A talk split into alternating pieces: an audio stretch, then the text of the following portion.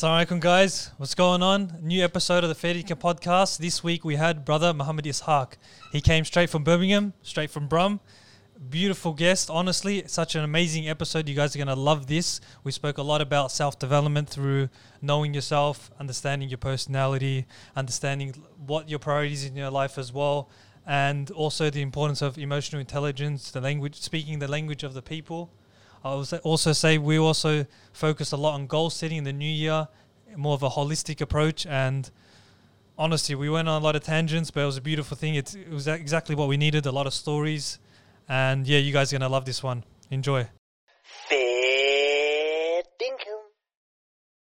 I had lads, man. Like I saw one of the lads outside the mosque, and you know, in his pocket, and he had like a alcohol like can in his pocket, and I just grabbed him. I said to him, I said, "So you got in all sorts of madness, but I never expected you to be drinking." And that's what we referred to in the UK. Mm. And then he just looked down, and I said, "Like I expected more from you." That's my thing. It's like we as an ummah are more. Like we're sitting here, yeah every single one of you could be an owner of five businesses. Eh, You have that potential. Straight up, you could be, I don't know, you know, maybe you guys are regular Tahajjud prayers, but you could be regular Tahajjud prayer, a, o- a owner of five businesses, and eventually having a foundation where you're lobbying MPs, yeah, on God knows what issue. Everyone has that potential, yes or no? Just four of us, here. I agree. Yeah. Four of us, what, what could just four of us do, bro?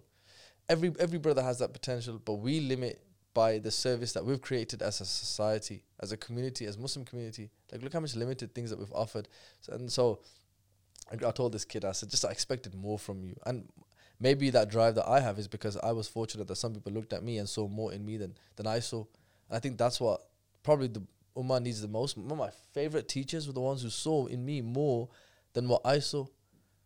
Remember that moment where you're like, oh, but and you're thinking, oh, I can't be forgiven, and then the sheikh's like, you know, Allah can forgive and you're like, oh, yeah, maybe I can be forgiven. Possibilities, higher hope, you know, hope in Allah subhanahu wa ta'ala.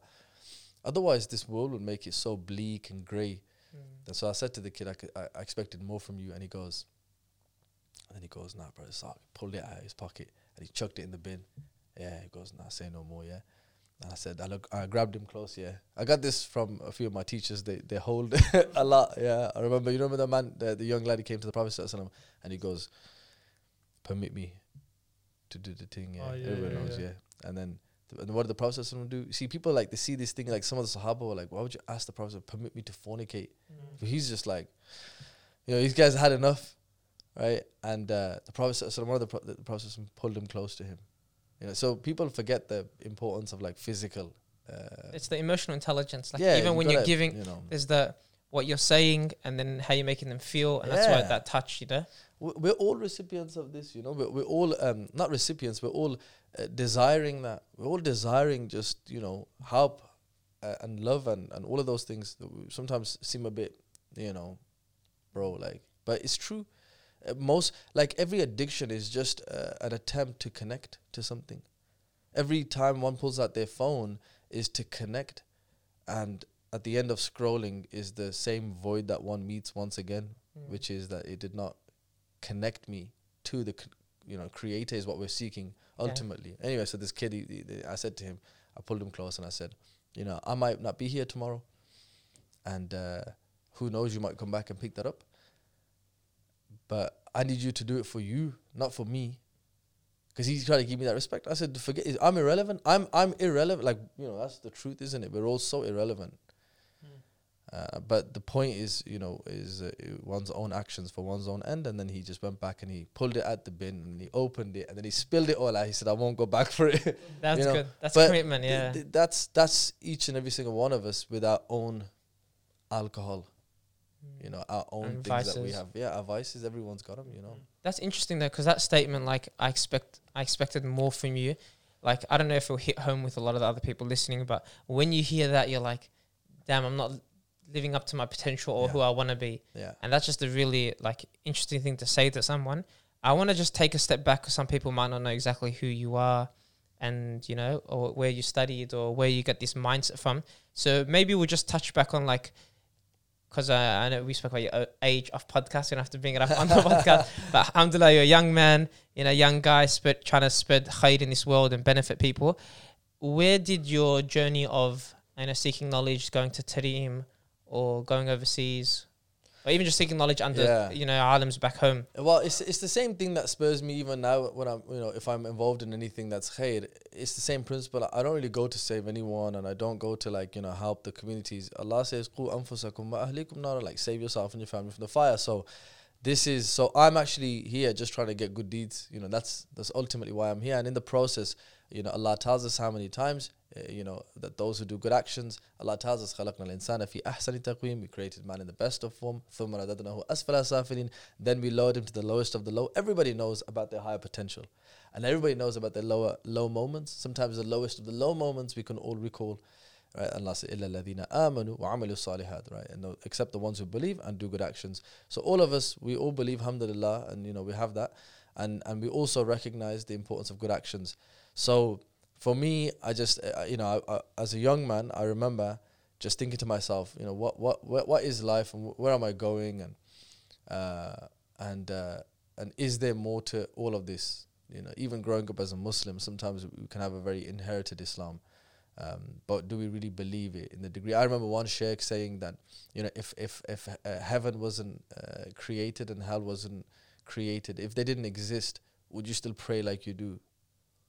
And I was like, And yeah, and then he goes, so who you worshipping? And I just thought, subhanallah, like, you know, this exchange almost for like a transaction, like, you know, I'm going to, and it was nice because it works and it still works. You know, Allah, you know, you read the Quran and Allah's telling you, I'm going to give you X, Y, and Z. We need that. But at the same time, there is a moment where you ask yourself, you know, what, what, what do you want to do with your life? And, um, and in the pursuit of mastering the self, which is an essential thing that I think everybody's trying to do, just trying to, um, uh, you know, Allah says that day when when when when when when nothing will benefit a person, not their wealth nor their children, except the one who comes to God with it with a with a, a, a sound heart. I mean, that's the ultimate pursuit of every single person here, uh, meaning virtually as well, right? That it's about uh, rectifying the heart. So for me, that was that was part of my journey in life. Um, so I, I I did all the stuff like my dad, you know, kind of told me like you know make sure you get a degree done by this age. So I tried to get everything done, and I was very fortunate coming from Birmingham. We had lots of traditional scholarship, sound scholarship, mean, meaning sound, um, and then um, so we you know we were able to study a lot of our earlier uh, foundational subjects. So like during school years, you're attached to like s- studying uh, school years, like I think more it was just recognizing that you know school is all about which which guy you are right in school. Yeah, so which guy do you want to be? And you have uh, different options. If you're a big tough guy, then that's your access to transcendence in you know in school. Like your your social class in school is determined by either you're a funny guy, you're a handsome guy, you're a cool guy. You know, so I didn't have any of those things. Or Yeah. footballer, yeah. Yeah, or you're a footballer, you're a sports guy. I definitely didn't have that coming from a sporting family as well. You know, I got older brother, younger brother, top top uh, sportsman. So, but but it was like Deen is always something for the miskeens. They always it doesn't matter, just get Deen. Yeah, so we we just try to pray. Yeah, we try to pray. You know, I had a half decent jokes. I, I was a bit of an entertainer. You know, I had fights all my life in school, like every year, sometimes multiple fights. So I never backed down from anything. So I had a decent, you know, uh, so I did all those things. But for me, most of my early day, early years, uh, uh, like we had just an attachment to mosque. If I had a chance to go to like a dhikr s- session, I, I get I, got- I gotta give credit to my older brother because I, I guess he was on his journey and and it was something for us to do. Like we would go, we would go to the mosque. We'd do um, we'd you know we'd do the dhikr on a Saturday night, and then after that he would have a a nice Subaru, and so we'd go to the to a place where sometimes people drove really fast cars. I gotta be careful what I, what I say, but we have those places in Birmingham where people bring their not really nice cars and show off their cars, and it's like a whole vibe. We used to get milkshakes and just stand around, and we were like young lads, like we didn't know what was going on. We were just like, "Yo, nice car." Um, If you're still into cars, if you still are, there's a place in Melbourne we can take you on Wednesday night. All right. A right, yeah, past guest, it, we have a Muslim brother. yeah. Um, he was he came on the podcast. He has a, a business called Glenny Kebabs, and he does car meets on Wednesday nights. Not far from you. Yeah, Then let's go, let's go. Yeah, just hit me up. Yeah. done. Um, there's something about I think it's part of uh, I, I would probably argue it's part of masculinity to some degree where there has to be almost because you know cars for most people are an extension of their egos, right? Yeah, I get that. Yeah. So um and so there's, a, there's it's natural for one to adorn one's ride, right? It's even in the Quran, you know, subhanallah reference. So people like so just to adorn like a car or something like that or something that you have. It's like a possession, you want to look after it. I wasn't like a overly uh, you know, I never bought my car still. I always had hand down cars from other people, which I was cool with. They did the job. But to be honest with you, it was actually like maybe about I think maybe 18, 19, 20, I started listening to like Sheikh Hamza. I really just got so influenced. Some of those early lectures were just like, man, like what are we living for and who are we going to be? And and so so uh, this type of uh, like material just didn't do it anymore.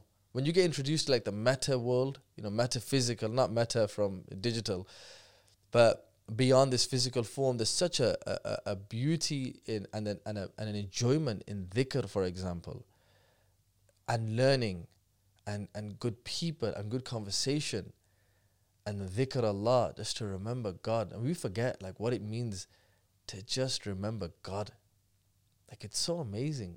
Like mm. and then you also know you're being remembered. In fact, you know, who remembered who first? Because everything happens by his will. So so we open ourselves up to it. Um anyway, so these things were just so amazing. Like, I remember like at university, you know, and I was just a normal person, but I was active. Um, anyway, and then I just I, I just continued just seeking knowledge and and then uh, my dad was like, just look, just get your job, get, get a job for yourself, and then you can think about if you want to travel and whatever.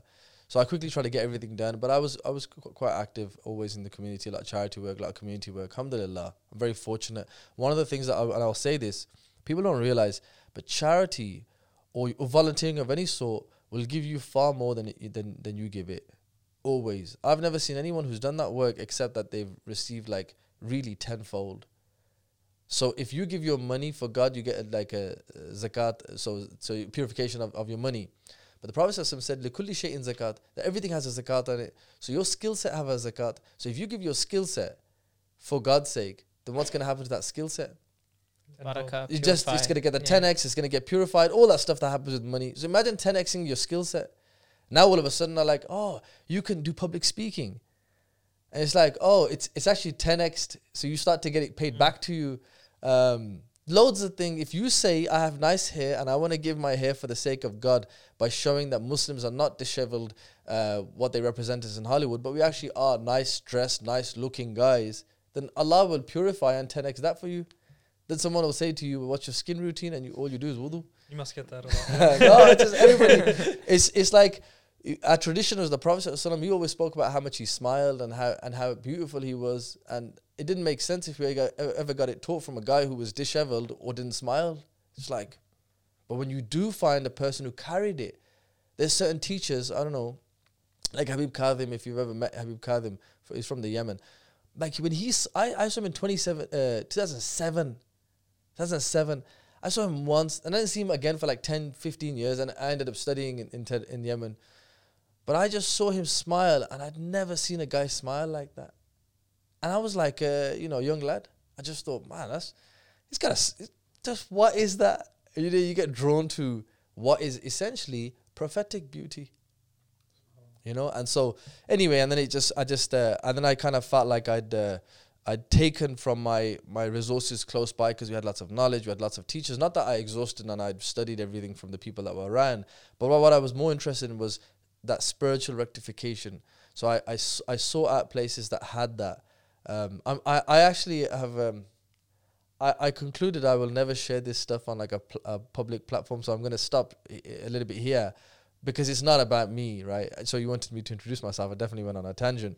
But anyway, I basically decided I'm going to go out and I'm going to meet any person that is close to God that has given their life to God and has transformed, you know, who have alchemized themselves. And who are those people?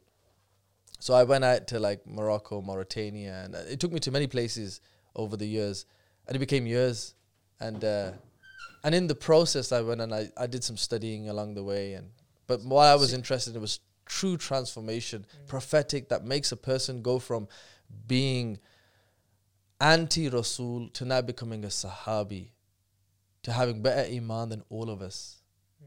how do we how could we get that? Could you tell us one of the stories? Because obviously you went to many places, and we're not going to be able to touch on every single one. Yeah. Would you be able to tell me maybe one story that impacted you the most, or you recall on straight away? I, I think the the kind of like one of the pinnacle of the the journeys for me was to meet somebody like Murabit al Hajj and just to see him once. Now, You this met was him? somebody, yeah, alhamdulillah, yeah. Subhanallah. Yeah, I, I just you know I was in mosque years ago and I was teaching in madrasa. And I sometimes I guess the the remember I was mentioning about higher possibilities and higher potential. Sometimes it'll come from even the, in fact, it will mo- more often come from younger people because younger people still believe that that transformations and amazing things can happen. It's only us who say because of our observable evidence and empirical perspectives, we say, "Oh, that's not possible." But a, but a person who believes in God who says, "No, of course it's possible." Like, could your favorite teacher, your favorite teacher, walk through that door right now? Of course he can if he wanted to, you know. And so, so it's like belief, like what's possible. So I was sharing some stories about the great Murabit al Hajj and and what and what a life he had lived in pursuit of truth, and his his uh, dissemination of knowledge, and the level of mastery over the nafs that he established is great. What's so amazing about him is the fact that you know in his I don't know if you guys know much about him, but in his like in his early days when he would go and and and like read tahajjud, like so he left uh, the capital city to go out into like the deserts and like he, you know for like it's like a day's journey by car. So what what was it like back in those days? You know he passed away a couple of years ago. Allah yarhamuhu. Um, but he um he left because he thought that the people were too connected to the to the world. And if he's in Mauritania, in Mauritania. Imagine that. they thought, and that place, you know, I remember Sheikh actually said that on the rooftops of the city where he came from, every evening you would hear Quran being recited. And he said that, that in his time, he felt that people were too connected to the world. So he went out and did, you know, zuhud, which was to detach himself from the world but, and open up a small madrasa. And he actually walked it all the way to, to do um, um, Hajj, yeah? Hajj, He walked from Mauritania to Mecca. Mauritania. And That's how did he how did yeah. he survive? He he he walked and and he and he spent his money until he reached a place and he once he was out of money, he taught, made money, Kept and then going. carried on going. Oh, what a life! Like if you're gonna live a life, do that, man. You know. Yeah, that's insane. It's not long ago. That's the thing. That's That's- the, that's, that's the the story beauty, you right? hear. You think uh, it's a uh, hundred years after the Prophet. Yeah. When you go, oh wait, this is forty years ago. You're like, Yeah. whoa. Yeah, subhanallah. So he did that, and and when he went to um, uh, when he saw the Kaaba first time, you know, he made du'a like you know everyone makes that du'a. And one of the du'as that they say he made was that uh, that he gets lots of students, so he can. That's a passion of a true teacher, someone who's inherited that he can he can give the knowledge. And but he lives in the in the middle of the Sahara. He lives in the Sahara, and so who does Allah send his way? Some great scholars, fr- like uh, students from the West, and one of them is Sheikh Hamza Yusuf, who's taught like That's the only reason I know who. so one of the one of the Hajj is, so look at the du'a was answered by giving him somebody who's actually going to have and many other scholars by the way in the West who've gone out and studied and they have like thousands of students themselves and so Allah gives the ajr like it's just amazing isn't it Subhanallah. And when he was young they said that when he would pray his tahajjud uh, already get into tahajjud but imagine that in the middle of the Sahara you know and it gets very cold at night. And he would go and pray on the sand dune that where the where the wind was the harshest on him. And his mom you know they said uh, that his mom would put a cover so that the to protect him from how harsh the winds were. And after he'd finished his two cycles he'd move and pray in another place just to feel the the hit on his nafs It's a certain strength. It's like I hear like Ali ibn Abi Talib would say, I used to yearn for the hottest day of the year so I could fast. And that was his he's like, I wanted that. the that chal- himma and then now summer here in Melbourne, you know, it's getting hot, sunset eight thirty. Now the idea of fasting Mondays and Thursdays, like, nah, Maghrib's a bit late. Yeah. You know, it's like I, I'm, I can't wait. Ramadan here, I don't know if you know, we break fast like five thirty. yeah early yeah, yeah. Wallah, easy life, bro. Yeah. And daylight saving is switching in between the middle of the month. So Yeah. this year, the first couple of days we broke fast six thirty, and then switched to five thirty. And then next year it's gonna be half the month. And people are like, man, it's getting Yeah, difficult. like Yeah, that's yeah, a struggle. Yeah. And For us, in these UK, it's guys the are opposite, right? So I had that when I was young. So when I when I was young, like you, your parents were doing the full Yeah. the one the fast that we're doing now. the eight so it's, it's nine flipped p.m. for yeah. us. So yeah, it's getting easier for us and it's getting more difficult for you guys. And It's just subhanAllah, these noble characters, they they they want the struggle. And But- us, we want the easy. and and and it's like, but like you said, they still existed. So I'm sh- I'm telling these kids this story, and then the kid, so this beautiful child looks at me and he goes, "Isaaq, bhai, is that person? Is he still alive?" I said, "Yes," and he said, "Why haven't you gone to see him?" And That's what he said to me. The kid said to me, "Why haven't you gone to see him?" And I said, "I don't know why." I went home. I went home. I just said, "Time to leave." So I gave my resignation and I said, "You know, I'm gone." And you but- in Mauritania then. Yeah, so that was my intention to go, but I had to go pick up some Arabic along the way, and I thought I'd meet some other scholars. Like I thought his son was in Spain at that time, so I thought, well, what I'll do is I'll I'll go to Spain. Is his son still in Spain? Uh, no, he's he's back in Mauritania Okay. now.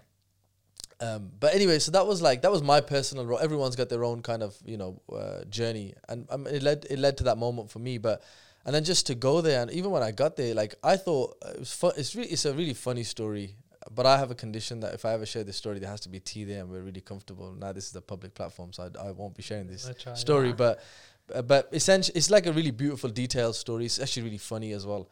Long story. I thought I had a contact. I had no contact. I'm in Nouakchott, and I have zero way to get to the sheikh in the middle of the Sahara. And I'm like, you know, what do we do? And then the story goes on, and whatever the story is. You found, you found your way. yeah. Yeah. Can I ask how was the Arabic in Mauritania? Because a lot of people say like the level you have to be. I remember I, I think Hamza Yusuf even said like you you have to do like two years study to get to Mauritania, yeah. and then you'll be a beginner there. Yeah, you know, And to, then to be honest with you, like I, I was at like a beginner level, and I was in Morocco at that point, and I was studying. So it's it's really funny. Like, I made that intention, and all of a sudden, I get I, I find a teacher in Morocco. I'm living in his house with his family, beautiful soul, really amazing person. Um, but I was I was struggling with my Arabic because outside of the house, everybody was speaking the Darija, which is like you know, it's so difficult to um, speak to them. Uh, half of it's like French. They're like you know, you're like Assalamu alaikum wa rahmatullah. Yeah. And then they're like ça va, and you're like, bro, it's you know. Uh, but subhanallah, when I when I when I got there, I felt like my, my Arabic just kind of became easy for me, and that's the that's also like a thing I learned. You learn these things about life, which is Allah will make it easy for you. Like I can't imagine if I if I was to give you the full details, you'd be like, bro, like how did you make it? Allah makes things easy for you. So in the same way, all of a sudden, my Arabic I couldn't speak at all, and now I'm in Mauritania because I had a confusion because I thought the guy I was going with was like pro Arabic speaker, and this guy couldn't speak either. And Allahu Akbar, it's a funny story. it's really funny, but in the end, um, we made it. But the but it is it is uh, it's like yeah, it- you know you it, it depends. Anywhere you want to go study, where uh, where you want to go like into the into the real school, you need to have Arabic beforehand because you want to be in a full Arabic environment. Generally, like I, I was a bit fortunate because I was doing private studies with my teacher, but and after that I did go to Egypt. But Egypt is one of the best places to go to. Eventually, I went to Jordan as well, and I studied there. But um, you want to get your Arabic down first. Uh, that's the best thing. I met students here, mashallah. Two sisters, they came and they were like, "We want to go study." I said, "Just do Arabic until you go." So you've got your Arabic down. So when you do go out, you can maybe then study a specific text, or if you're able to do a, a full. And you program recommend going to Egypt? Yeah, I mean, I, I I have a bit of experience now, so I w- based on people's circ, I would literally say to people like, "Give me your circumstances. How long you got? How much money you got? Um, who you going with? Um, what's your current level?" And from that, I would Okay. recommend. I might have to ask you off camera then because I'm planning Yeah. on going with my wife this year, uh, next year. Cool. We'll have that Inshallah. conversation. Done. Yeah, we'll have that And conversation. And how was Jordan? Because we studied in Jordan. Yeah, we did a year. Where did you study? Uh, Qasid. No, we don't have that much money. yeah. on a budget, we studied. we studied next to the university. Yeah, there's, it's like there's a kulliya there. yeah, there's yeah, a college. Yeah, yeah. How did you like it? It was good. We did sev- We did two terms, Yeah. so Yeah. two levels Nice. out of the four. Um, honestly, pretty good. We lived in a Hayl Khrabsha. Yeah, yeah, We lived there for five months, Nice. and then we lived four months with students from the kulliya because we just really wanted what to. year was this? 2017. Did I say you were I there? just left. We're- I'd left. When did you we're- leave? We're, we're brothers, by the way. No, you're not. Swear to God. No, I tried to tell you before. Yeah. no, you're not. Wallah, we're, not, we're actually not messing with you. That's we actually traveled together. That's why. No yeah, way. Yeah, Yeah. yeah. I'm We'll older. show you some That's nice pictures. to see, mashallah. So you Yeah. guys were studying together as brothers. That's brilliant. man. Yeah. Alhamdulillah. Straight Yeah. out after high school, like. I turned Mashallah. 18, That's when you went. left two days Good, later. man. I like that. Yeah, good. Well done, man. So when spend we- your. I, that's my thing to like all the young people, man. Just spend your time, man. Like, if what you gonna do with your life, like, uh, you know, um, Imam Al Haddad says, you know, by by the age of twenty or twenty one, if you don't have anything to boast for, you're never gonna have anything to boast for the rest of your life. 21. Now, now, now, now, one of the now, obviously speaking about a particular context, Yeah. you know, and we definitely know that they didn't have the teenage phenomena that we have. For for us, when does the teenage years start? 13, When does it stop? 19. No, it doesn't stop at 19. Unfortunately, Okay, yeah, when it was nowadays. introduced, it was at 19. But it, it goes up to like, I don't know what it is in Australia, but in the UK, it goes up to like 26. In, in the States, I know it goes further than that. Like you're not, you still have the, you Yeah, have an you live like for kid, not being man. your full potential. Yeah, exactly, I yeah. Basically, you have the whole teenage thing is is you're old enough to do, but you're but you're not you're not old enough to take responsibility. That's the unfortunate formula of teenage years. So Yeah, consider that now how it impacts a 26 year old man. It's 26. I'm 27. Crazy, huh? yeah. yeah. It's It's just absolutely crazy.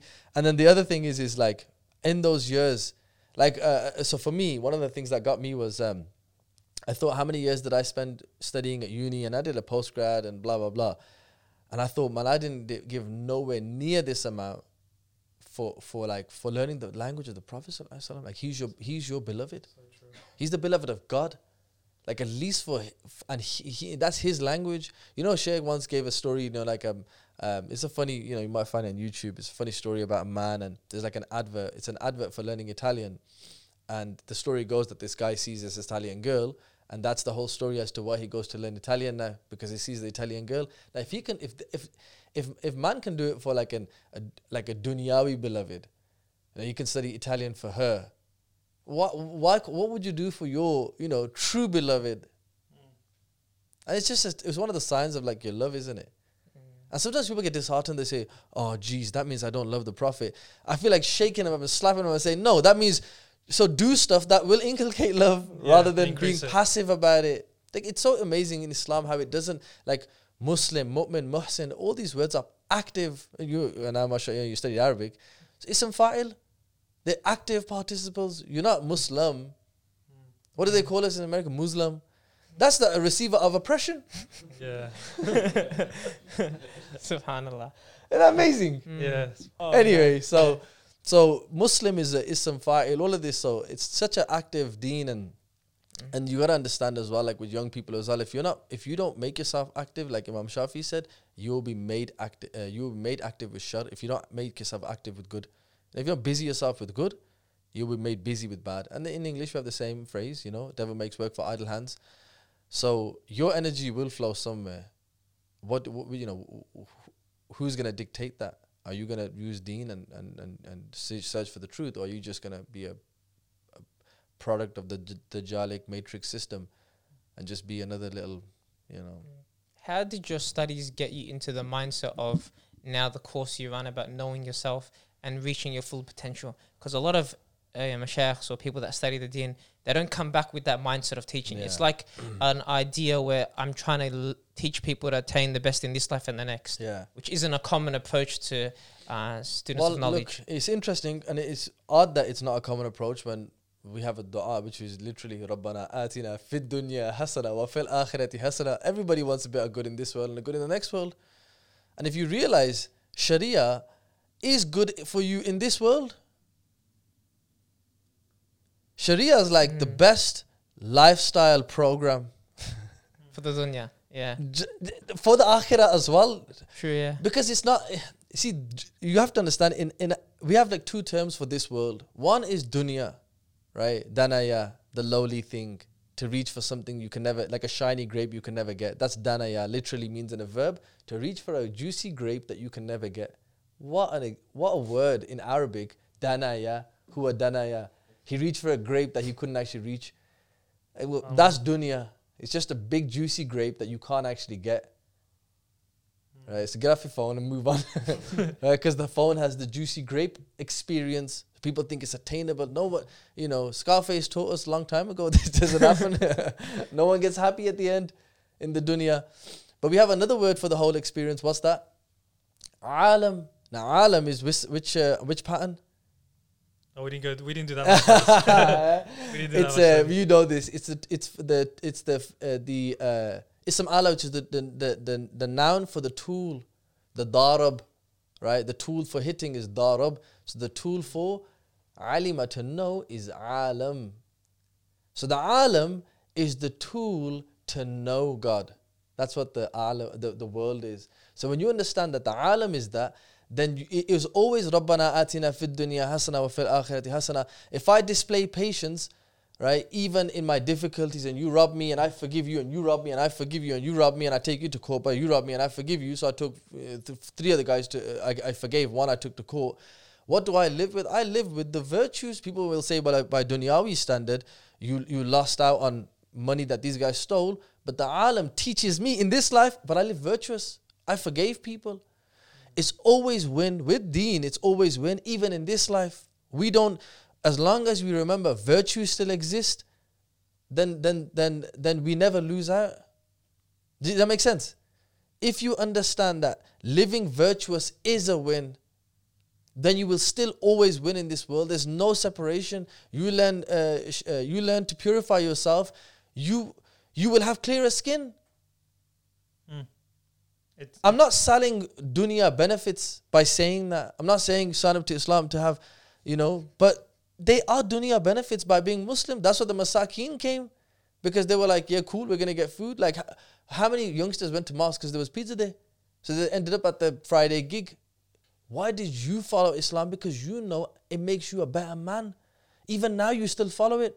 I was remember you saw Jordan. I was in Jordan. I sat there. I, I came home once. I used to live with this Jordan, uh, Syrian guy, and so his mates were over. Yeah, so they were like, uh, you know, so he said, uh, uh, you know, this is a student from uh, from the UK and he's studying Arabic. You know, you, I'm sure you had these experiences.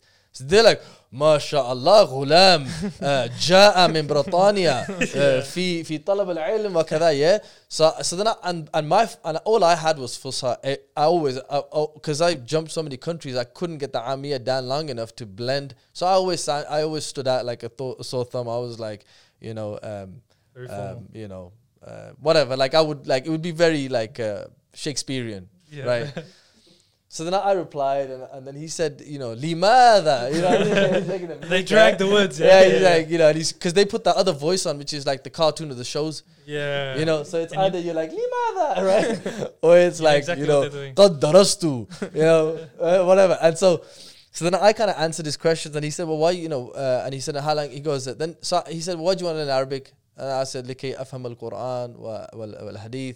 Uh, and then he goes, he goes, uh, he goes, uh, uh, he just said, he said something like, um, let's see how long it lasts. Yeah, he goes, we've all been there. These are like Syrians, right? So they've experienced a lot of difficulties. It's 2016, 2017, uh, around that time, 16. And so, you know, they've been through an interesting road. And he says, yeah, we've all been there. They all started laughing. Yeah, like, uh, uh, like uh, you know, they said something like once you once you can and once wa- uh, you know like something like عندما تفهم القرآن فماذا تفعل بعد ذلك you know Subhanallah. and then I was like, so so it was so sad to see. So I let him have their laugh, and then I went over. I, you know, I do my thing. I held the guy, grabbed him, yeah, and I said, "Ahi," like, and I just said to him, like, you know, I've been in this pursuit for ten years that has led me out here, so it hasn't dried up yet. And I said, and I hope it. I hope that whatever you lost, I hope it comes back for you.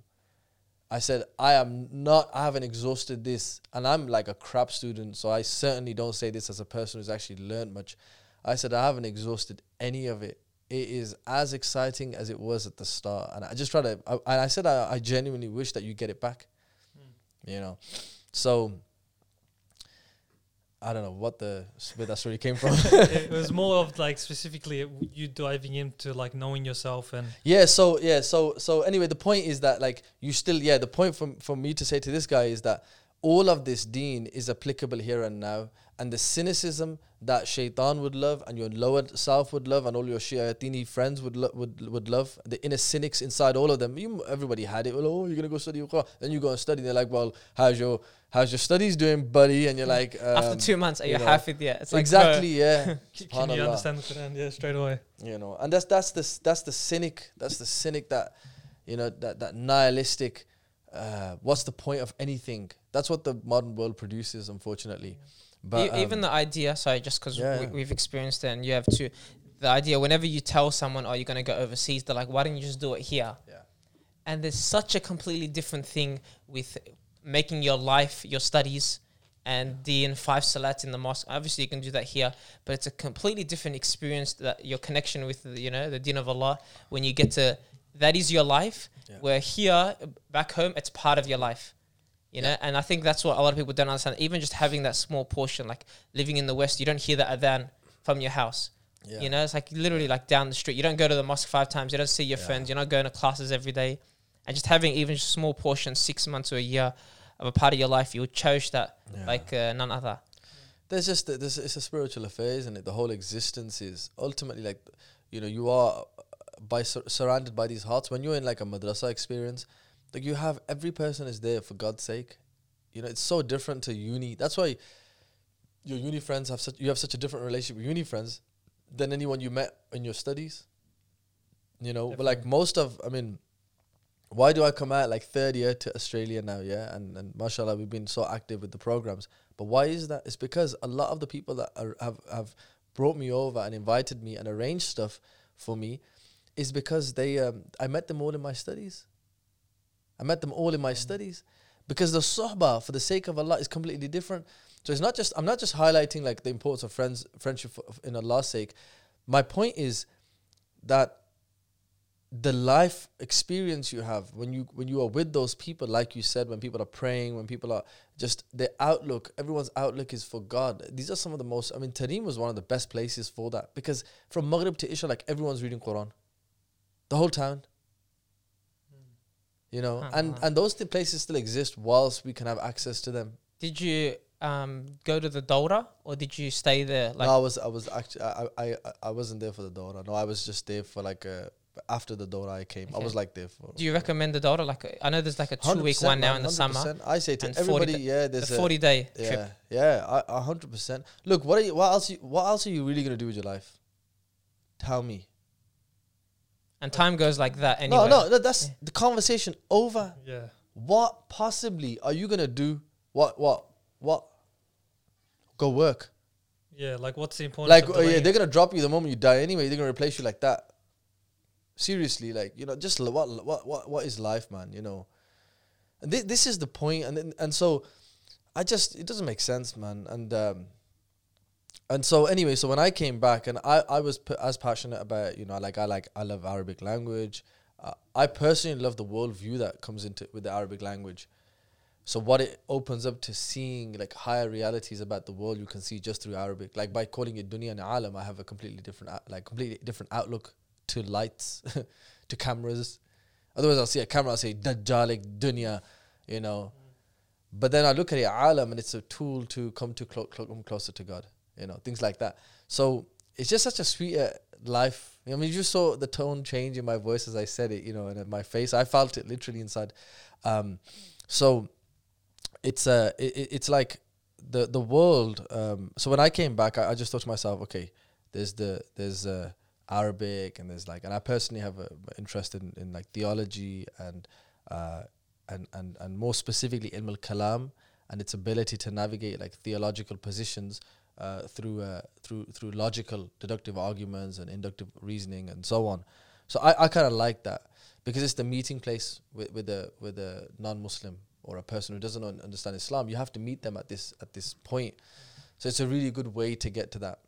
Um, and uh, so, but when I came back, I realized, you know, somebody's depressed, and what am I going to do? Hammer him like philosophical and theosophical points. Like the dude's Yeah. depressed. Overwhelming. Yeah. Do you know what I mean? Another guy, you know, that guy's got anxiety. You know, I got dudes like grown up men telling me like, you know, life's so difficult. I, I wanted to walk onto the the train tracks, and I'm just like, what's going on, man? I got you know, you got like now a culture of, uh, like back in 2017, especially. I saw we saw a culture of like people reading affirmations now, looking in the mirror, saying, "I'm a beautiful princess. I'm a beautiful princess." What's going on? And so I look at the so what am I going to do? Start Arabic class. Yeah. So, you know, like, like I'm gonna serve the deen, the Prophet Sallam, he was there, he served, so I'm gonna do an Arabic class. And as much as I mean, I did do the Arabic classes because that's what we know, right? But then off the back of that, I thought to myself, all right, you know, let's look at what do people need. And I, one thing I saw consistent was that people didn't know themselves. Just as in my journey, one of the things that when you go study is you ha- you face yourself a lot, because now you have nothing that you blamed on before. Hmm. You know, you all- we'll blame everything, yeah. Like, but why we're not amazing is because we, well, bro, how can I do it? Because I got this, this, this. Well, let's take them away. What happened now? And you have, you have to, you have to face the fact that it's just you versus you. Yeah, we definitely felt that Yeah. because I was tw- I was 20 years old. He was 18. We're coming into this. Our parents are not around. We're staying in our own place where it's like I can literally stay home all day. I don't have to go to English classes. It's up to me, Yeah. And that's where the intention comes in, the responsibility, and just it's really a shock. Yeah, and but once you start to realize that it is you versus you, then work on on on on removing yourself as much as you can. Uh, uh, the obstacles that you set up for yourself, work on those. So if you can make peace with whatever is, has agitated you, me and him will have a better time around you. Just like that. So the whole deen, and that's why man arafa nafsahu qad arafa rabbahu, often quoted as a hadith. It's not a hadith, wallahu alam, but as far as I know, it's not. And it's a saying that's attributed to Sayyidina Ali and to others, but it's certainly something that a lot of scholars picked up on. But even then, we know that whenever you uh, start to better the self knowledge, the knowledge about yourself, you will only be better in any situation. What's the common factor between your gym life, your relationships, uh, uh, and uh, I don't know, your diet? Just those three things. What's the common factor? You. So you can learn a diet, you can learn gym, you can learn three things, or you just learn about your own behavioral patterns and hack the system far quicker. So so so so anyway, and then so I, I came across uh, one thing I uh, I was very fortunate also the types of teachers that I had that they were very open in ter- in terms of like the subjects studies. It wasn't just two subjects that we always like. If I ask people in this room now what are Islamic subjects, we'll say fiqh, akida, maybe tajweed, maybe we'll say tazkiyat and nafs. After that, what other Islamic subjects are there? What's an Islamic subject? Uh, maybe like theology. Yeah, which is akida. So yeah. Okay, doing what else? Arabic, S- Sirah, Sirah. which I mentioned. What else? tafsir. Yeah, okay, tafsir. So why did no one mention maths? Because you wouldn't did no one have- mention geometry? maybe Which was such a big part. Uh, then, then when we go to the non-Muslims, you know, you know, Muslims were like leaders in geometry. Why were we the leaders in geometry when none of us said geometry? B- partly because our, uh, colonialism, our schooling got cold, closed down. So all we know is what we were fed. But we were fed from people who were not in that great education system anymore. There's a few gems still around. And when you have those gems who have, you know, a sanad going back to true scholarship, you find that they maintain these traditions. Like most of the cl- great scholars, like will know like four or five languages. Even till now, like they just the proper scholars don't stop on like two, three languages. Have you, you seen the resume of uh, Imam for the Ottoman Empire? What they need to know? Yeah, yeah, yeah. Remember oh, that? Yeah. that is yeah, I saw elite. that. When yeah. I saw that, I'm like, bro, us not some- one some. person nowadays. But firstly, it, there was like, there was an age was thing. it? It was like Arabic, uh, Turkish, uh, Urdu, Farsi. Per, yeah, Yeah, Farsi. yeah. And it's like you have to be fluent in five languages. Yeah. You have to have a beautiful voice. You have to know like f- three, four hadith books memorized. You have, you have to be handsome. You have to be like a cer- of a certain age. Wow. And it's like, whoa, there's like, Yeah. there was a criteria that was met where nowadays it's like, I don't know what to do with my life. I'll go study. Yeah. That's a fallback option, Yeah, which is unfortunate. you Yeah, know? it's very common. Uh, many many parents would have like, uh, imagine you had four boys or four four kids, and you have the good kid. The good kid goes on to uni and study and becomes a doctor or something, and the bad kid is like, uh, what do we do with him? Let's throw him into madrasa. Well, if you throw a nutter into madrasa, you're gonna create you're gonna create a religious nutcase. you know, and and that's assuming that you don't have. That's that's the modern uh, madrasa system. The old one still had like training tazkiyat and nafs, but the modern ones, not all of them have tazkiyat and nafs. Do you get it? So that you're teaching a guy fiqh and akida and all these different subjects, but the tazkiyat and nafs is left to himself. Well, how can you do your own tazkiyah? Because you're already compromised. Because it's like, do you know what I mean? Because you got the nafs, so the nafs is like, okay, what plan are we going to do to take me out? I know. Let's do this. And it's like you already compromised. So you have to have like an objective and like the normally was with the teacher, like the Amurabbi or something. Uh, And and I don't mean like the great sage of your time. It might be that, you might be lucky. It might just be your local teacher who knows you really well. It certainly is your parents. Your parents are those murabbis earlier on in your life and probably still going as well. To, well, most likely they will be. Um, so, uh, but but this is also an important part. So I just I kind of looked at the different science sciences of the many different sciences that I looked at. Like even like poetry, like poetry is fascinating. Like the proper like when you study like sci- the science of poem patterns, and the and what poetry uh, poems were written so po- so old poems were written on like certain patterns. There's not a lot of them. There's like so one of the one of the things that we would do in our Arabic studies, we would detect by be gi- being given lots of poems. We would detect. It's almost like Morse code. It's like a bar and a dash. So I would detect off the poem the code that it's based upon. Being a maths teacher, it probably helped me because it was like algebraic. It's like it's like you're trying to figure out the code sequences. But that's why it's maths was such a big part of the tradition. That's why uh, geometry was a big part because geometry was maths in, in space, and music, which was poetry and all this, was math mathematics in time. So sequences in time will look like a beat. You get it? That's a pattern there. Dum tish, dum tish, dum tish, dum tish. Right now, you now, and so a lot of these old meters were like that. You had like a bar dash, like they would go fa'ala, fa'ala, fa'ala, fa'ala, da da da da da, and then you would put poems on top of that. That's how. All, that's why Mawlaya Salli was selling like this. Po- this uh, everyone knows this can be used on so many different tunes because it's just the way it's done is like it's a it's a banger. Like it's it's because it's done upon this pattern that will work on many different uh in in different song form. Anyway, point being is is there's lots of subjects. Like I I once did it with my teacher, and we did a joke, and I said Sheikh because I I sensed the pattern, so I said Sheikh I'm gonna beatbox on that, and you do the you sing a qasida on that, and it, and it just perfectly aligned. And that's why modern music doesn't have anything like that. It just has a digital like uh, t- like techno like Yeah. it's like computer. Whereas traditional forms of, of, of poetry they were of organic things. For example the, the like the, the in the arabia they would be off the back of a camel. You know you ever been on the camel? And it's, and so what they would do as they were on it they would and they just start blazing poetry on that beat so i was so i had my my son uh, i was holding my son yeah he was on top of me and when i uh, so i was walking on the sand and as I changed the terrain, he adjusted because he could feel what I was experiencing, the subtleties. Because shi'r, it's like shi'r, uh, is like it. It's like feeling, which is like fine hair, sha'r, sha'r, you know, the hair. It's all linked. And so he would have to adjust himself as I went onto a different terrain. So that's the same organic uh, nature of what poetry and ap- application of the mathematics in nature, which is almost, you could argue, God's mathematics. So the scholars would have deep discussions about what are numbers, what's zero. Muslims never considered zero a number because nothing is ever something. That's a 101 in philosophy and, and in theology because because in the only uh, because um, I think it was what's his name, uh, the guy in the wheelchair, scientist. Stephen Hawking. Stephen Hawking. I think it's in his book where he says at the start, his whole premise is that nothing is something, but nothing cannot be something. That's a that's a contradiction. So the whole book now, you don't even to worry about the rest of the book because you've already nailed him on the foundations, you know. Um, but the point is like that's the way these these sciences would go. Like it was a really rich tradition. They would argue is one a number. Yeah, I won't start that conversation, Yeah. but it's Yeah. I, and I, I and I'm teaching in madrasa like on the Sundays, and I'm, I'm with the kids. I'm like, let's have this. Co- is one a number?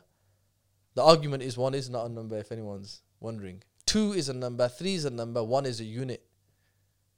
So no one says like, hey, there's one Batman.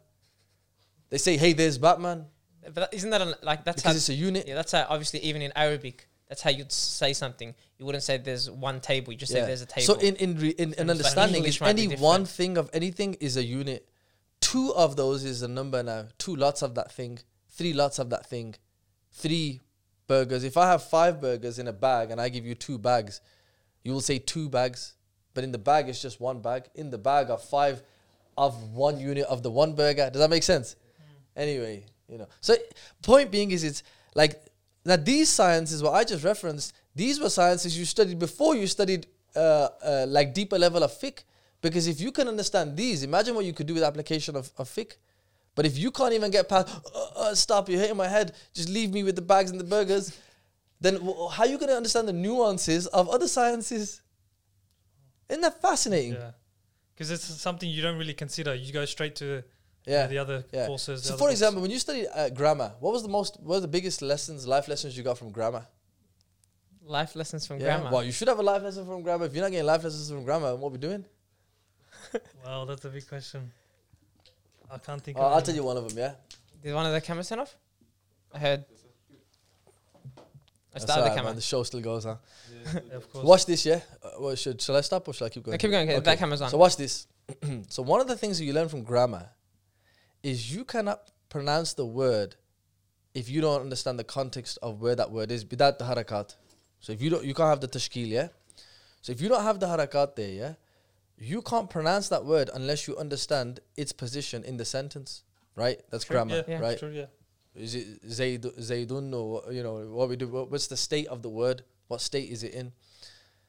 So the biggest thing that life lesson that that grammar taught you was unless you understand the context, you can't understand the thing. You can't understand the word without the sentence. I can't just give you Zayd. I need to know when when Zayd was fa'ala Zayd, or or or, or fu'ila Zayd or whatever you know. So I need to determine that, and I can't determine the sentence sometimes by the paragraph. Because if you have a harf like a atf, like a wow, wow is saying whatever you know. You have to go back to what is that ma'atuf. Point, you remember, yeah. Point being is is that you have to understand the context. So grammar will teach you that you cannot isolate a random word. You have to understand the, the syntax is understanding the sentence in which the word is in for me to at least even pronounce it. I cannot honor the word and understand the word without context.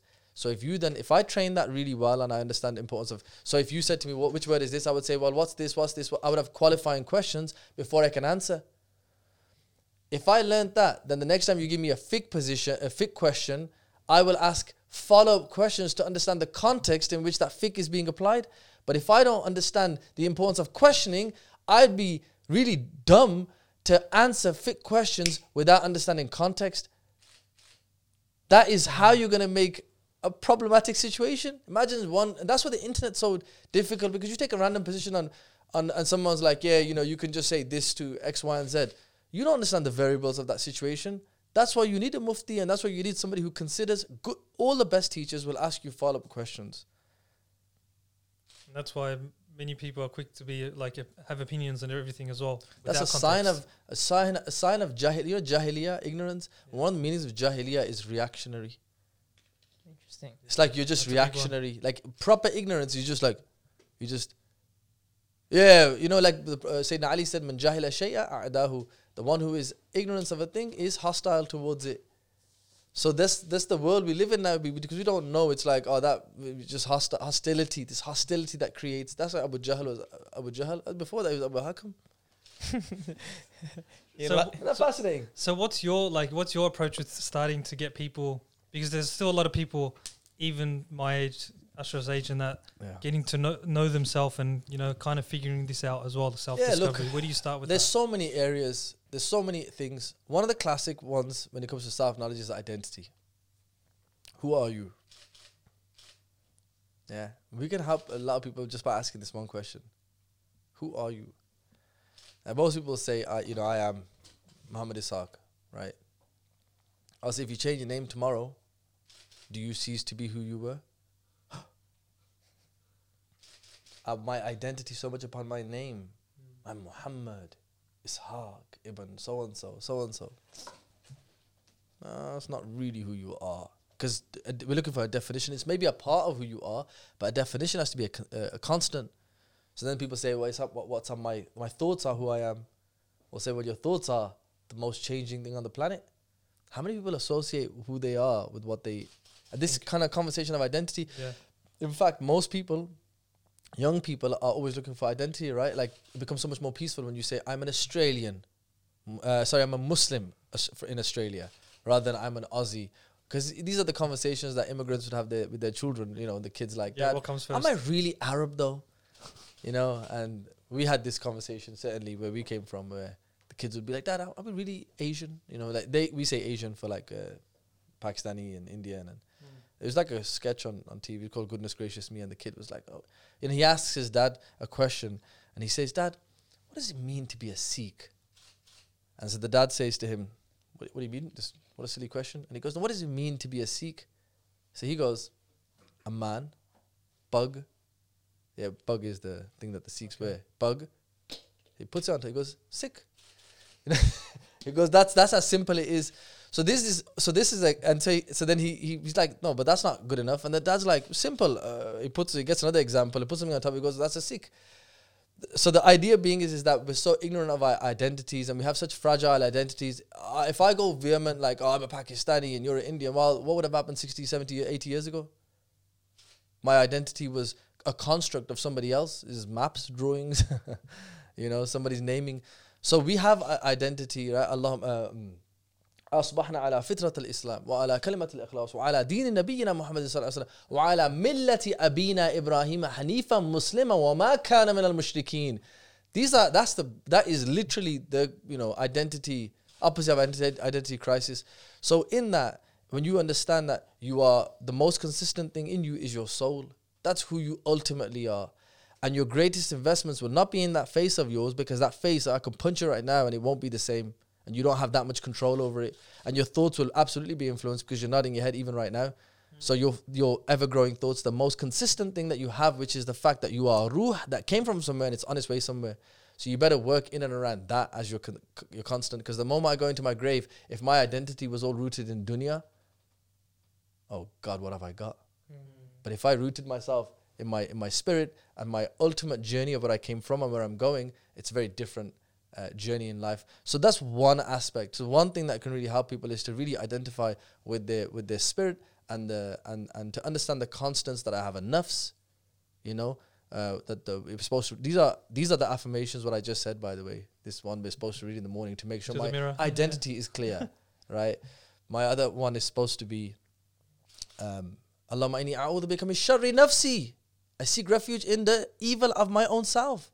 ومن شر كل دابة right and, and of all the creatures uh, that you've created you know ولا تكلني إلى نفسي these types of things don't leave me to myself even for a moment Uh, thi- this is the kind of understanding that these are my constants so my constants are I have this r- ridiculous potential by being a ruh so now I can never write myself off but I also have a nafs so I better not get too comfortable these are your constants. These are knowing yourself. Like knowing yourself is to understand you have a greater potential and you have really, really terrible potential as well.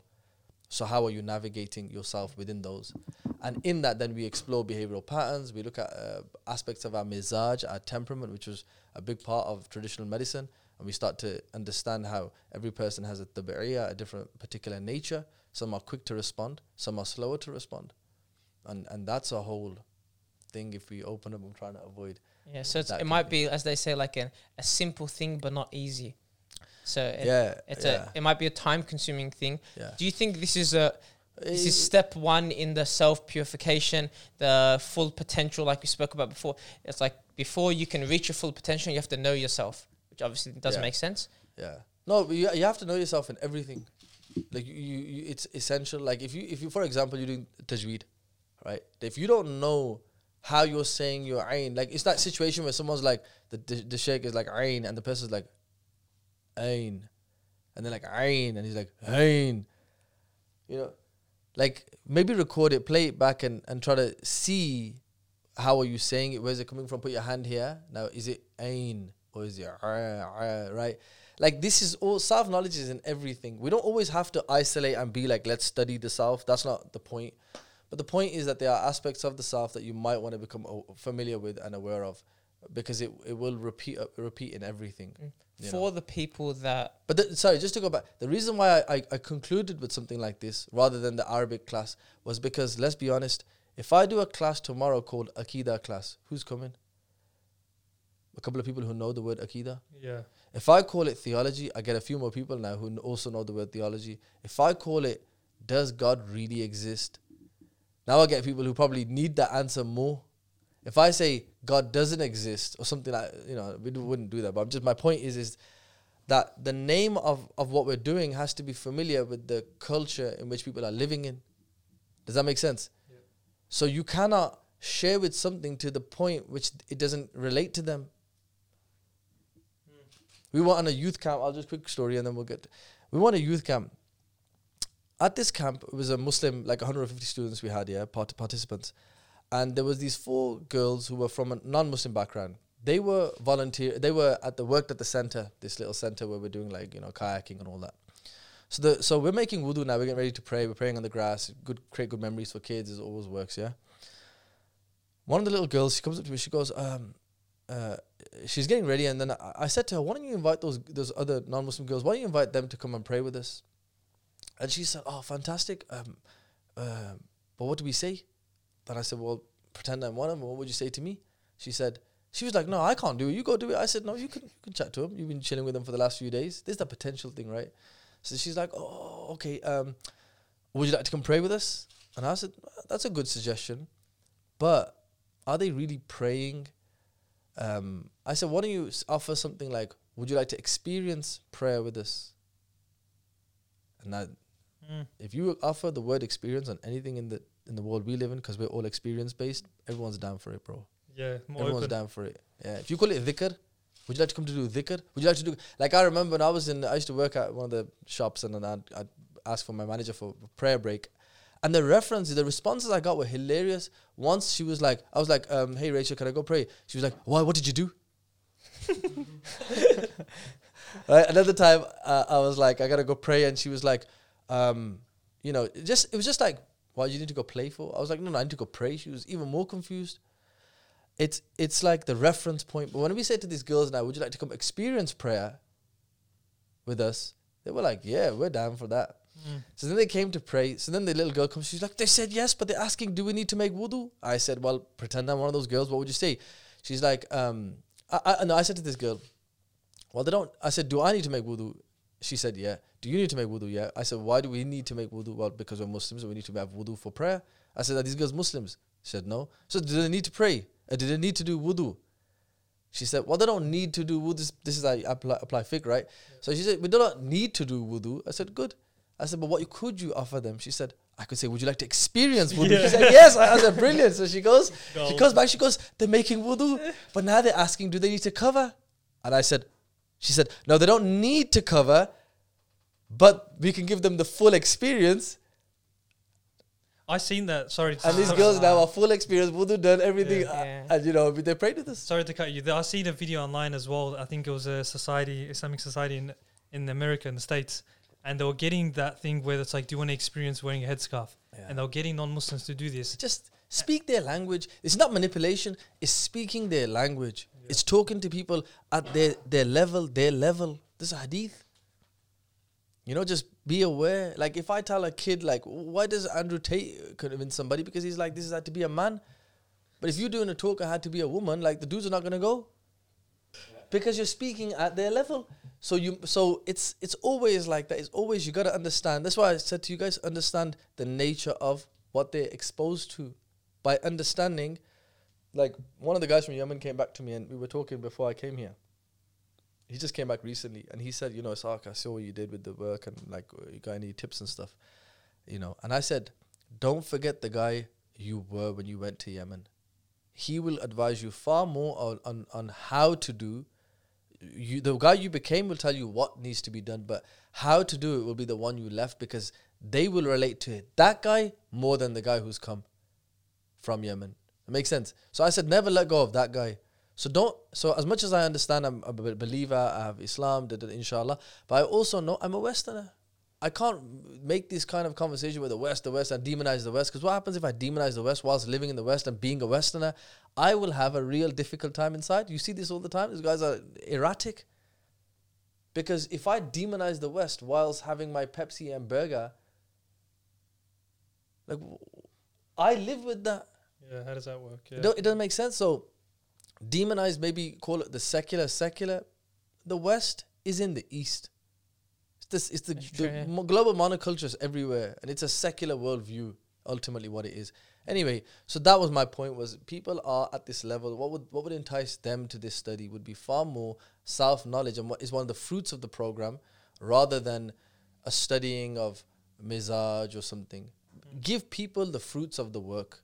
If your Islam is amazing, you don't need to tell me. Show me the fruits of it. And if I see on you, I'm down. Remember that. Just show the fruits of the thing. But if you haven't got the fruits of it, why would I want to roll with you? Like, ask yourself, why would a you know why would a non-Muslim want to roll with this? Because we, we're not giving that guy anything in his life that he needs. Sada. So unless I find him within me and get that for myself, I'm never gonna give it to him. I, I wanted to ask for the people that aren't in Melbourne, who obviously like, because we have some listeners that are from interstate, overseas, and they might not get the opportunity to see you while you're in town. What are some? They don't need to see me while I'm in town. Just stay at home. You know, be safe, Alhamdulillah. be cool, pray your prayers and stuff. But Mm. But this, like the idea of knowing yourself, it's like I actually want to do that, and I want to Yeah. take this journey. Do you have some action steps? Like, is there yeah, you know, videos online, yeah. books to read? So- the actual course that's knowing yourself is, is actually it's actually like a it's a two week it's a two day weekend program. Knowing yourself is whenever you get to know yourself, there's a lot of truth involved. Now truth is beautiful, and truth is very scary. Everybody wants the truth, but what they can't handle the truth. Yeah. So we actually, so I don't really smack this stuff on YouTube, and I'm also a bit kind of anti, even though I'm playing with the idea of YouTube and you know you have to engage and stuff. But I just I don't see the formula too healthy because everyone who stays on there long enough believes their own believes in their own hype, and then gets you know gets kind of like lost a little bit. That's why every YouTuber give him four years and you see him crying on YouTube, and it's like what the heck's going on? Um, because it's the beast, right? It's the nature of the beast. Uh, privacy is a beautiful thing, and I, I really appreciate my privacy uh, for as long as I can, you know, keep it. And inshallah, I can keep it. But um, so I, I think so. The course itself is like it's. An, that's why we have like an actual course and a learning and so on. But for all of us, you know, muhasaba, muraqaba, these are like, you know, just part of the Islamic tradition to really take yourself into account. The Prophet ﷺ said, take yourself into account, um, you know, uh, die before you die, these types of things. So, uh, sorry, he said, take yourself into account before you're taken into account. So measure your life. I mean, if I was to make it, maybe for everyone can do this here right now, and anyone who's listening, that m- that assess your life from the most final point of your death version of you. What would that person say about your life right now? What would the most, you know, the deathbed version of you, what would that person say to you right now in regards to your life? That's taking yourself into account before you're taken into account. He'd be like, bro, chill. Like, no, we don't do that no more or something, Mm. yeah. So um so things like that. That's what I would recommend. And uh, uh, considering also your outlook kind of language. Language is a big deal. Uh, subhanallah. So that in the mirror, people look in the mirror and they're like, you know, I'm a princess, I'm a princess. Why are you saying that? I'm enough. For who? When people say I'm enough, there's a big big culture now, like, you know, people's like, I'm enough. I'm enough for who? Who disturbed your peace that is now living rent free in your head that you're now making yourself enough for? Yeah. Bonkers, though. Mm. So everybody, so, so, and then you look in the Prophet Prophet's word. The Prophet he left us everything. So one of those things you see when he looks in the mirror, he says, "Allahumma kama hasanta khalqi."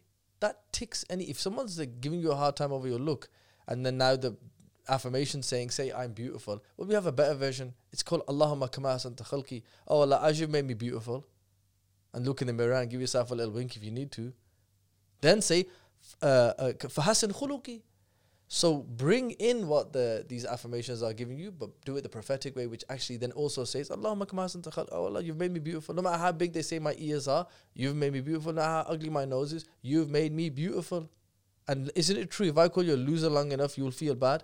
If I call you a champ, winner, you'll feel good. You'd start liking me. Maybe not champ in Australia. yeah, yeah, yeah. I got that from the Americans. I use it all over the place okay. now. Yeah, but like if I call you those nice words, you, you'll feel it. And so we have these words that have been already designed and and have been uh, you know uh, are are inspired by Allah subhanahu wa ta'ala in the words of the Prophet sallallahu alaihi wasallam. Allahumma kama khalqi. As you've made me beautiful, hasan khuluqi, make my character beautiful, and so on and so forth. So I would really ask people to really consider the words that you have now adopted for yourself, the kind of words you use for yourself. If they're overly uh, loving of the self, that's dangerous. And if they're like really uh, debasing the self, that's also detrimental. Al mu'min la yudhilla nafsah. A, a believer does not like debase themselves. So this kind of like, kind of uh, you know from like American TV shows, they're like, oh my gosh, I'm so stupid. You should not use phrases like that. Uh, I know I'm the worst. Yeah, it becomes so normal for people to use This phrases is like problematic. and then also running around like I'm a gangster. You're not a gangster. Uh, you know, uh, and these, everyone gets exposed with these things. You know, uh, staring at the world through my rear view. You don't even drive. yeah. No one's after you. But if you build this paranoia before, then you will, you know, you start to. This is the kind of like the manifestation stuff people speak about. It's like because if you now walk around paranoid, and you've now adopted and understood your identity to be the villain in that movie or the gangster in that movie or whatever, then you now have become conditioned based on a worldview that you didn't even know was forming before your own eyes, based on whatever you listen to. Mm. That is a theory. Like m- your favorite movies and books is the reason why you love them is because you find yourself in them.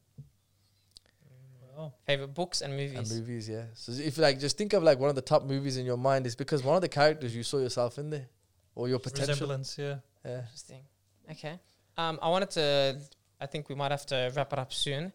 Uh, Sorry for like a most uh, all over the place. Uh, No, it's podcast beautiful. we're Honestly, man, have. Wallah, I wish we could keep going. I mean, honest, but I I know the New Year's coming and 2024. A lot of people do have these New Year goals and stuff like that. And I think one of the things that was really interesting today that you brought up was like reaching your full potential yeah. and just it's maybe like a high aspirations. How you said before about having five businesses, seeking your goals, your Yeah, dreams. sh- the Sharia, the Sharia is there. You know, I ask one people. I love asking people like, "What's the purpose of Sharia?" What would you say? um, Structure. Structure, like balanced and righteous life. balance, rights. What do you get from? What do you think is the purpose of Sharia? organization, Organization. life intact. Yeah. So and so by by your answers, you guys have certainly said an aspect of Sharia, structure and organization. You guys probably appreciate structure and organization. Maybe you have it, maybe you don't have it that much. That's why you appreciate it. Wallahu. But they're, they're all truths. Yeah, you can say safeguarding, right, etc., etc. One of the things that Sharia also does is Sharia cultivates the best version of you. There's no better version of you than the one that prays. There's no better version than the one that gives fast, uh, gives uh, charity, and so on and so forth. Covering my hair, uh, growing a beard, etc., etc. So the Sharia is like the best uh, life you could ever live. A Sharia-based life with and then adorned with like uh, nawafil, right? This would be the best life. The way of the Prophet some sunnah, so fard and sunnah in in that regard. Now, if that's your best life, how could I offer you a better life than that? Like, if I said to you, like, your better life would you be having lots of businesses, right? So I so that might be a version of you, but there's a hierarchy there. What comes first? What comes second? See, if, if most people complain about their lives, you know, people will be like, oh, you know, I need to do this, I need to do that. You don't understand, and they're doing. The, they need to do it for an iPad. You don't need an iPad, therefore you don't need to do it. Do You see how this conditioning's formed. It's fascinating, huh? Like, you know, women will give their husbands a hard time. "Ah, we need, you know, you need to earn more so we could do this. Do you know what I need to provide for you? do you know what I mean? But it's like iPads and all, but I need to go to work now to live the life that I want. Uh, make sure you, you've clearly identified it's you want, it's what you want rather than what you need, because it might be manittaba hawa, who might be the one following the desires. Um, so anyway, the point being is we have to be really careful. So one day I called one of my teachers. Do I still keep going? Yeah, the, your Yeah, camera's okay. on. Your camera's So on. one day I called one of my teachers and I was just thinking, is there like a, a, a hierarchy of like needs in the Islamic tradition that I can I can help myself making sure that I've covered before I go for my other things. Yeah. Mm. The extras. Before I book my trip to Dubai, I need to ask myself, what have I catered for already?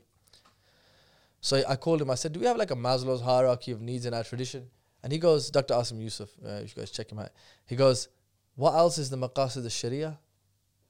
I said, hang on a second, that's very interesting. I looked at maqasid. The maqasid is to preserve preservation of uh, religion and spirituality, uh, to preservation of life and health, preservation of mind and education, pre- preserva- preservation of property and wealth, and family and honor. Five areas. I thought well, that was very interesting. And you can absolutely see that these are the five. So you see in our tradition, they have the five essential areas are these. Then you have the hajiyat, and then you have the the, the tahsiniyat. So, when, so we have a class actual class, but I'll, I'll share here just the nuggets of the point. Is measure your life and your goals from these five areas. Just measure your life from these five areas. Make sure these five are covered in your goals, and then look at your uh, things that will support the tahajiyat or the tahsiniyat or that will adorn your life. People make their fi- their goals at the start of the year for the tahsiniyat with ignore with that with ignoring the essentials. But the essentials are not just reading your salah. The essentials also say property and wealth, family and honor. How many how many people in the pursuit of property and wealth are ignoring family and honor? People are delaying their marriage as part of the teenage construct. The teenage construct. Huh?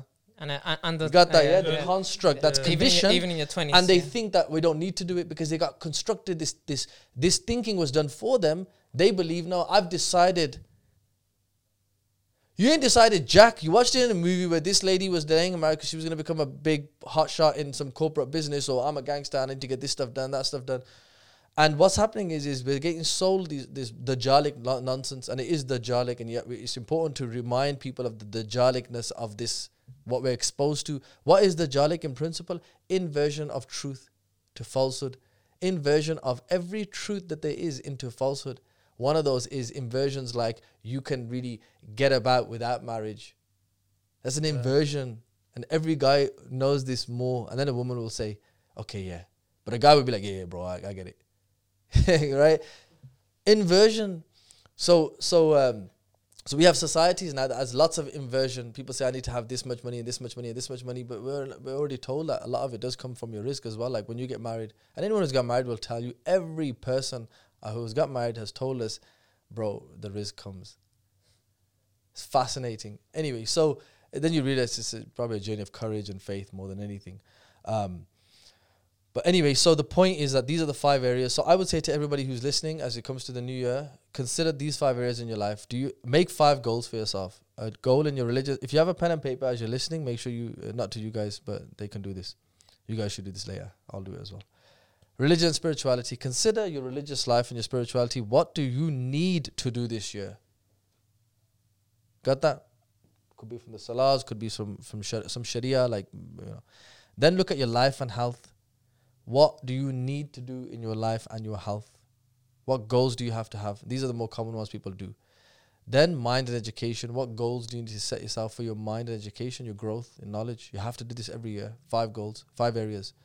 Then your uh, your family and honor. Think about your family. Think about your honor. Think about having a kid. Think about in twenty years' time, are you going to say, "Damn, I should have had a kid earlier"? Something like that. Wallahu alam. Everybody knows their life. I'm not telling you what to do. I'm saying consider this. The last area is property and wealth. Consider your property and what would you the, the what would you say on your deathbed? Man, I could have opened up an orphanage. What would you say to you when you feel in your grave? I could have done this, I could have done that.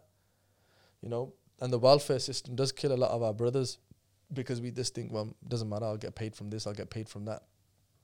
So those are five areas to consider. And then I will say, if you know your mizaj, know that your mizaj, every single three brothers here, even me and, and anyone listening, your mizaj makes you focus on one area, one or two areas, and ignore an area. So there are brothers out there. personality. Your your your temperament, yeah, your Temperament. tabi'iyah, yeah. You could you could call it your personality. I wouldn't call it that, but uh, that's shakhsiyah. Tabi'iyah is different. The tabi'iyah and your akhlaq produces a personality. That's the proper study we do. Anyway, my point being is is that your tabi'iyah, your nature, will make you a kind of a guy who every year you focus on mind and education while ignoring your life and health. Plenty of guys, plenty of guys we know who are like that. There's other people who they their mizaj makes them focus on property and wealth every year while ignoring religion spirituality or family and honor. Araftum, yeah, you get this. There's people out there whose mizaj is making them focus on family and honor every year and ignoring the property and wealth.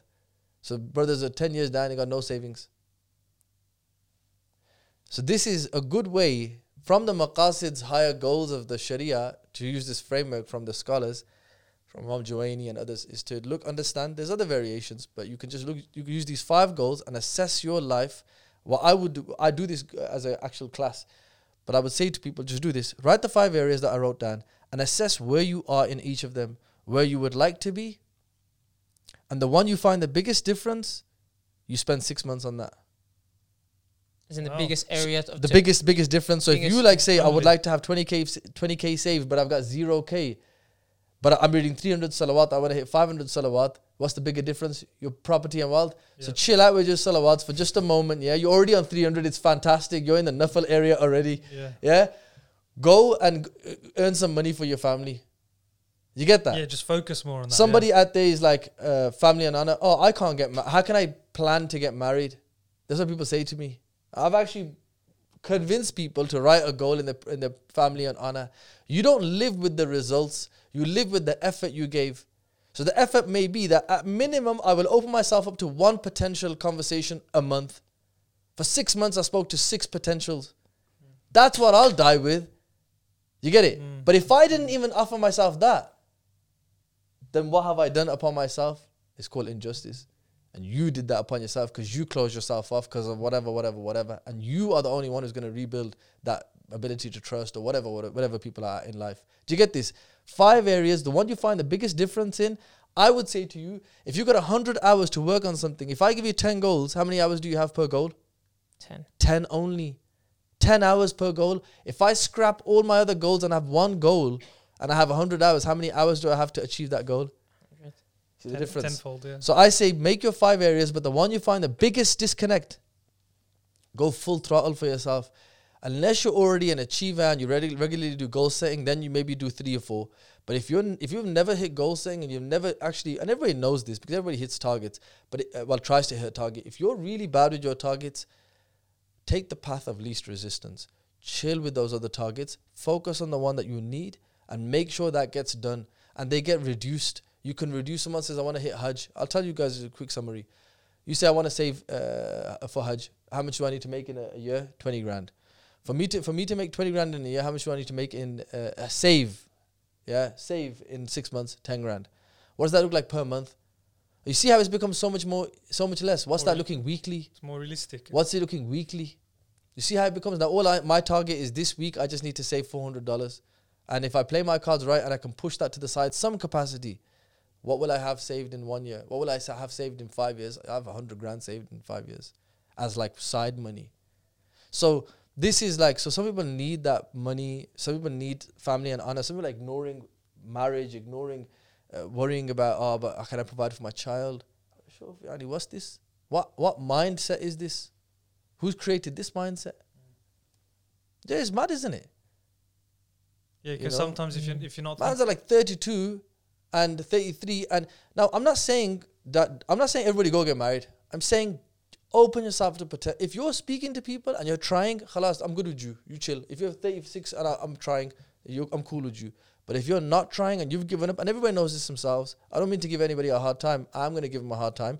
But in that giving them a hard time, but you trust yourself with that.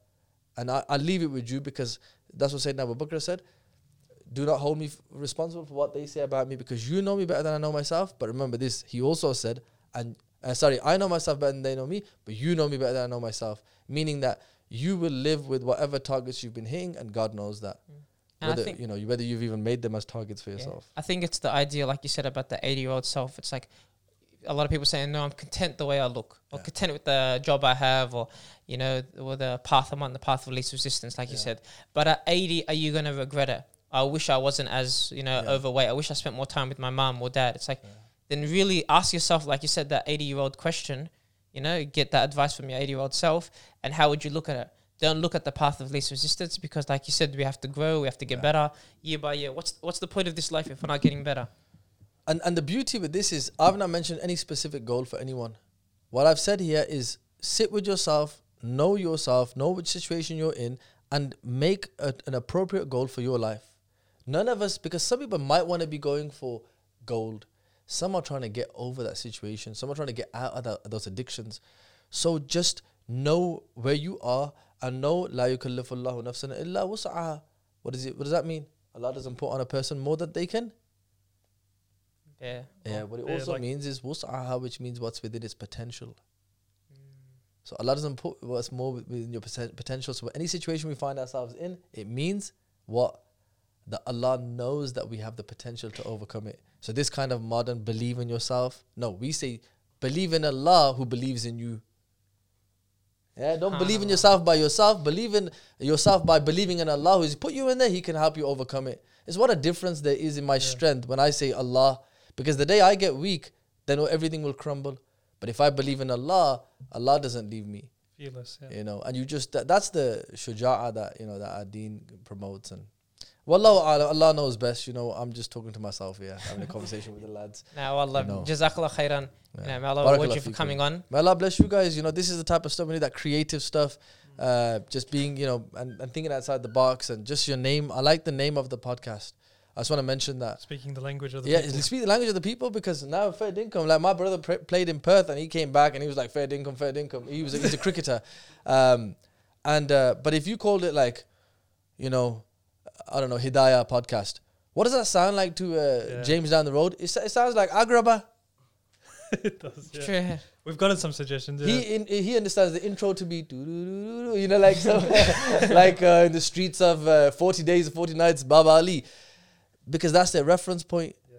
so this is so excellent. When I saw Fair Ding I was like fantastic. You got the you know got good setup. Keep it up man. I give you more tawfiq and I mean, you know make sure you're uh, uh, getting adverts on here so you're bringing revenue so you can actually increase your quality of content and s- broader scope of engagement.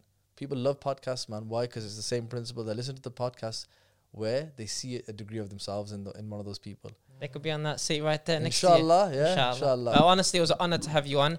We, uh, I know Ali and I absolutely loved it. Uh, inshallah, the audience benefits a lot from it. And obviously, that people can find you on Instagram at Isaaq Mohammed. Is, do you have any other social media they can maybe Yeah, find you? we you? have the Instagram Knowing Yourself page. There's a, fa- a Facebook page called Knowing Yourself as well. Um, then there's a website, just mohammedisaac.com forward slash KYO, and it takes you to the to the online page. We have a lot of our any class that we've ever done has also a digital version of it. So people can just go and they can just access things online. So that way it's more comfortable for people. We have the, all the stuff on Mizaj, all the stuff on, on goal setting. Um, all of it's available online. They just need to browse around a little bit, inshallah. Beautiful. I Yeah. promise you, you won't regret it. Inshallah, invest, spend the time, learn from Brother Isaaq, and inshallah, you'll benefit. Um, Inshallah. I just want to give a shout out for the boys in the back uh, because it's very important that, you know, uh, where we have to remind ourselves, Sayyid al Qawm khadimuhum. Right, that the true noble people of a, of a people are the ones who are doing the khidmah. So may Allah bless those in front of the camera and behind the camera as well. May Allah give you guys barakah in your lives. Anyone who's listening as well, may Allah put you know that that that Rabbana atina fid dunya hasana wa fil akhirati hasana. And we beautiful dua we, we read Allahumma nasallik al afiyah fi dini wa dunya wa ahli wal mali. Right, so we want the afiyah well-being in our deen affairs. May Allah give us that. Dunya affairs. May Allah give us that, and in our families and in our wealth as well. Inshallah. Jameel. Jazakallah khairan. Barakallah feekum. Assalamu alaikum, everyone.